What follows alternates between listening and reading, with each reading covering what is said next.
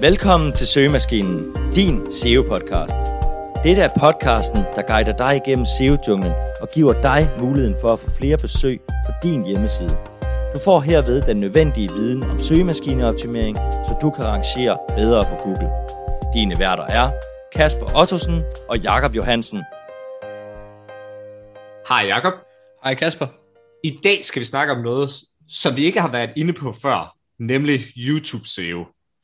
Jakob og jeg er ikke de store YouTubere med masser af erfaring, men vi har dog begge læst meget op på emnet, så vi bedre kunne beslutte, om vi skulle bruge tid på dette på vores arbejde.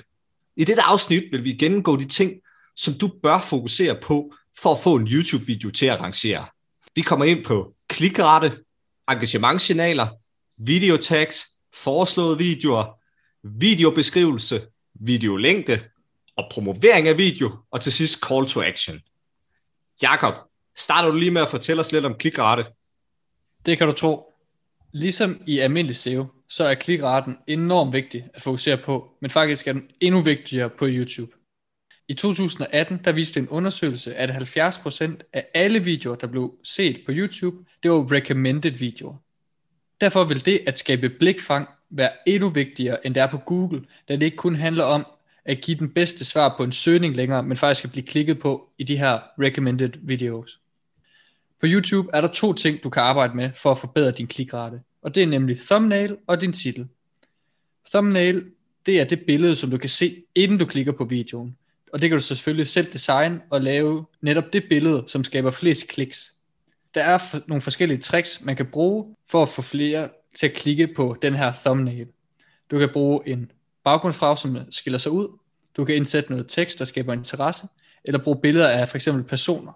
Hvis du går på YouTube og ser de billeder, der rangerer øverst på søgningerne, så vil du også se, at det ofte er videoer, der er gjort meget ud af den her thumbnail, som rangerer. Det andet vigtige punkt er din titel. Ligesom i almindelig SEO, så er det vigtigt, at du skaber et title tag eller en titel, som giver folk lyst til at klikke på din video. Vi har lige lavet et afsnit om, hvordan du laver det perfekte title tags. Så vi anbefaler at gå tilbage og lytte til det her afsnit, og det er nummer 38. Og de her elementer kan du også i den grad bruge i YouTube SEO.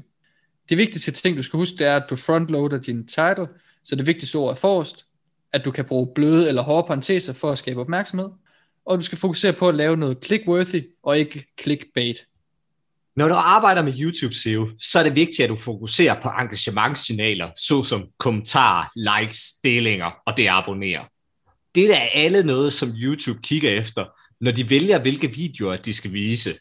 Det er derfor vigtigt, at du opfordrer folk til at gøre disse ting i videoerne. Jo mere du gør ud af dette, jo større chance er der for, at brugerne gør det, hvilket vil booste din video markant. Den næste ting er, at du skal fokusere på de her tags. På YouTube har du nemlig muligheden for at give din video nogle tags, som kan hjælpe videoen med at rangere. Pointen med de her tags, det er at få YouTube til at forstå, hvad videoen egentlig handler om. Det er altså ikke en god idé bare at skrive en masse tags, uden at tænke det igennem. Derfor vil vi anbefale, at du gør brug af noget ala tre tags med de target keywords, tre tags med synonymer eller longtail variationer, og tre tags med overordnede kategorier. Et eksempel, det kunne være, hvis du gerne vil lave en video, som handler om YouTube SEO, og derfor gerne vil rangere på det, så kan du bruge YouTube SEO eller SEO på YouTube som target keyword. Så kan du bruge rangeringer på YouTube, tips til YouTube SEO, video SEO som synonymer til longtail variationer. Og så kan du vælge marketing eller SEO og YouTube som overordnede kategorier. På den måde så hjælper du YouTube godt på vej til at finde ud af, hvornår den skal rangere din video. Som tidligere nævnt, så er der over 70% af alle videoer, der bliver set på YouTube, som er foreslåede videoer. Derfor kan det godt give god mening at fokusere sin YouTube-strategi mod dette. Så i stedet for at lave en video, der svarer på en søgning, så kan man lave en video om samme emne som de andre succesfulde videoer, og håbe på, at din video bliver foreslået ved siden af disse. YouTube baserer deres foreslåede videoer ud fra, hvad du historisk har set, og hvad du ser lige nu. Og det sidste kan du så udnytte.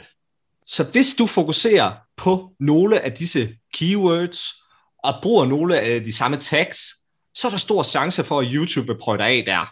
Det kan være en god idé at fokusere på de samme keywords, men vælge en anden vinkel, så man skaber et incitament til at klikke og gøre folk nysgerrige. Det næste øh, punkt, det er videolængde. Og på YouTube, der er video utrolig vigtig, og det skyldes, at YouTube fokuserer på at holde brugerne på YouTube så lang tid ad gangen. Og det gør de for, at de kan derigennem se flere videoer, og også se flere reklamer, hvilket YouTube jo så tjener penge på. Brian Dean lavede i 2017 en undersøgelse, der viste, at de bedst rangerede videoer i gennemsnit var omkring 13 minutter lange. Og når vi snakker om videolængde, så er der to ting, YouTube måler ud fra, og det er nemlig watch time og audience retention.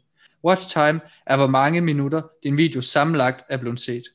Audience retention er derimod, hvor stor en procentdel af din video brugerne i gennemsnittet ser. For at øge de her tal, så er der nogle ting, du kan gøre.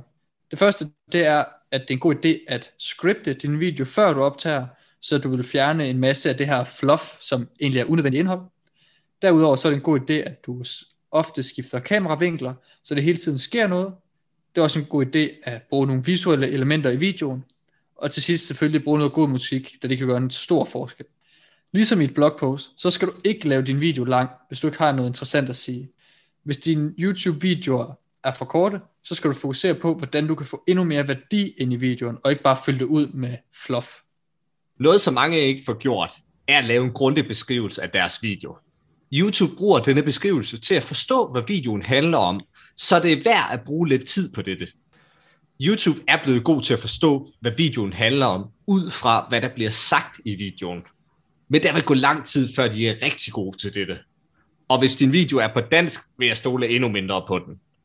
Det er derfor en god idé at lave en 100-200 ords beskrivelse af videoen med de rigtige keywords, så Google nemt forstår videoen. Så inkluder target keywords i toppen af beskrivelsen. Sørg for også at inkludere de relaterede keywords. Du behøves ikke at skrive pointerne fra videoen, men bare skrive, hvilke emner det er, man kommer ind på.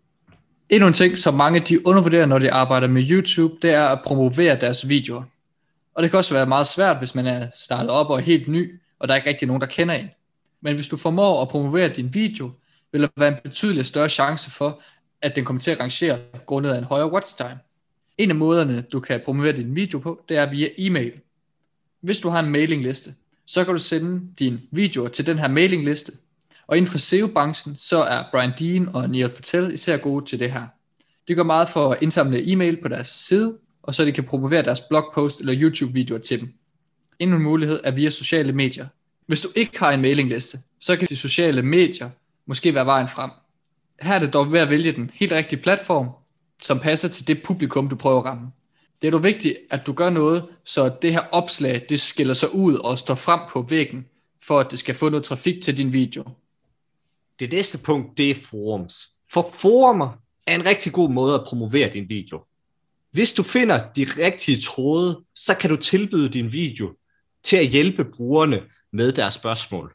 Denne strategi kan også benyttes i grupper på de sociale medier. Det er dog vigtigt at sige, at det næppe kommer til at give mange visninger, men til gengæld promoverer du til det helt rigtige publikum, og dermed kan du få loyale følgere, hvilket er det bedste på lang sigt. En anden strategi, det er embedde videoer. Fordi embedde video er også en god måde at promovere en video på. Det er især smart, hvis du har en blog om det samme emne, da du så kan embedde dem på relevante steder, hvor det også kan være med til at hjælpe blogpost performance. Det er også muligt at gøre i for eksempel gæsteblogs på andre sider. Her er det dog vigtigt, at det er blogpost, der også får noget trafik. Den sidste metode, det er det at lave noget samarbejde med andre. Der er også flere, der er begyndt at samarbejde med andre YouTubere, der har følgere, og derigennem får dem til at promovere deres videoer for deres følgere. Her er det vigtigt at kigge efter samarbejdspartnere, der har det rigtige publikum, for ellers så spilder du bare din tid. Det sidste punkt, vi skal ind på, det er, hvilken call to action du bruger i din video. Eftersom YouTube de forsøger at holde brugeren på YouTube i så lang tid som muligt, så kan det være en dårlig idé at opfordre brugeren til at forlade YouTube, for eventuelt at besøge din hjemmeside eller noget lignende. Og hvis du gerne vil have dem til en anden platform, så er det vigtigt, at du gør det på den rigtige måde. Income School de har snakket om det, de kalder for en bridge video. Og det er en slags video, de bruger til at undgå skade på deres andre videoer, som de skal have rangeret med. Det de gør, er, at de i deres normale video opfordrer folk til at se et af deres længere webinars på YouTube. Derfor bliver folk måske længere tid på YouTube, og hvis de går videre fra den her webinar, over til deres hjemmeside, så vil det højst sandsynligt kun være webinaret, der får en dårlig performance, og derfor skader ikke den første video, som egentlig skulle rangere. Nu er vi ved at komme i mål med det her afsnit, men lad os lige opsummere de vigtigste ting. Du skal arbejde på en god klikrate. Du skal fokusere på at skabe engagement. Du skal få lavet nogle præcise tekst. Du skal lave en god videobeskrivelse. Og så skal du fokusere på at lave længere videoer.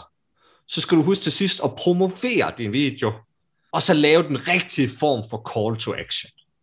Tusind tak, fordi du lyttede med til det her afsnit. Ligesom på YouTube, så er det også vigtigt for en podcast at skabe engagement. Derfor håber vi, at du vil skrive en anmeldelse og abonnere på podcasten.